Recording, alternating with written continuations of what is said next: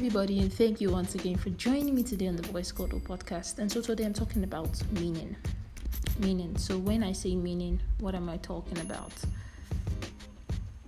In this context, when I say meaning, I'm simply referring to connotations that we ascribe to a thing. I'm simply referring to definitions or explanations that we ascribe to a thing.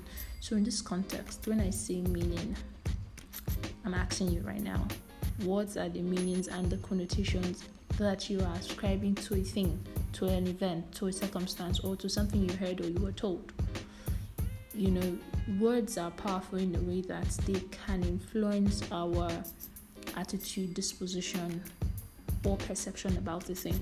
And you know, in NLP, they'll tell you that perception is not always reality. Like perceived perception, what you think something is not actually what it is sometimes in reality. You and our perception are shaped by environments, our significant experiences, and our upbringing. You know, so sometimes what we perceive a thing to be might not be what it is. You know, and like Maya Angelou rightly said, she said, if you can't not change a thing, you can change your attitude towards it.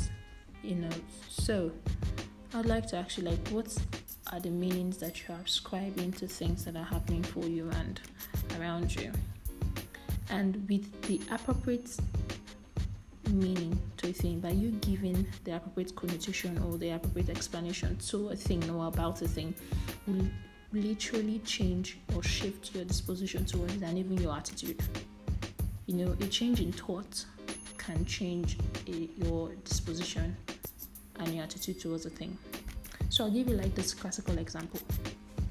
So, um, today actually a friend of mine called me and she was telling me she, was, she has been stressed over the couple of weeks back and currently and even currently at the moment. And i said to her what's up what's happening? She told me that their uh, domestic staff had stopped coming to work and so it's not been really easy for her.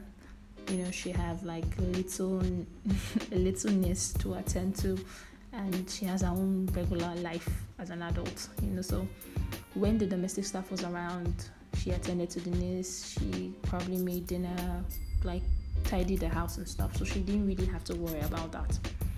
So, but now that the domestic staff has gone, so most, not like most, but a couple of the work that the domestic staff was doing, so had had fallen on her to do it. So now, and she's like, oh, like before when I come back from work, all I have to do is just, you know, drop my bag, take my shower, eat dinner, chill a bit if I want to, and just sleep or work later if I have to. But now I can't just drop my bag and chill. I have to drop my bag without even taking up my work clothes and start cooking if I know I want to eat before I sleep because I get back home sometimes late and I'm like, okay.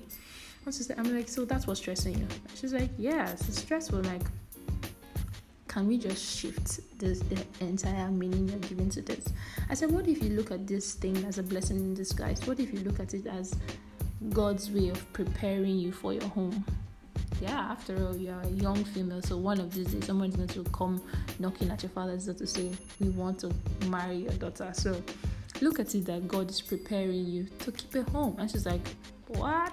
And I'm like, Yeah, you didn't think about it in that aspect. Yes, because the truth is, you get married, you have your own home, you'd have children, you have your husband to take care of, you have your children to take care of. So when you go to work and you come back, your family is to eat. So you're to have to do something about it. So look at this as a training ground for you to say, okay, look, this is this is this pattern of this style of managing the home isn't working.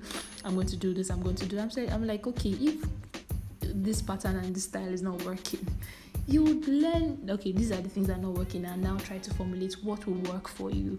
And work for your home and just like oh today there's a weekend now i have to take my niece to go make her hair and everything. I was like sure it's still the same training. You'd have a daughter child a girl child that you take to the salon and so you have to just take it that you're learning. And she was like oh my god i really didn't see it that way but okay. Having to view it like this now makes more sense to me. Like I'm cool with it now. And I'm like, yeah, you should. So I said that to say this that if we could actually appropriate try to appropriate the right meaning or interpretation to things, we would experience life in a different way and we'll be much more grateful. You know, the wise man once said that there's always something to be thankful for. There's always something to be grateful for. Always see the positive side. There's always a positive side to everything if you're able to look at it closely and be honest with yourself. There's always a positive side to every every single thing. There's always a positive side to it. So I did like to encourage you on this best day that in everything that happens to you or happens for you, regardless, try to give it an empowering interpretation, an empowering meaning.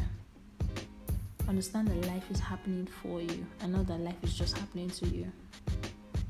Because as much and as long as you can give it a powerful meaning and believe that meaning, trust me, you would see a change in your thoughts and your disposition.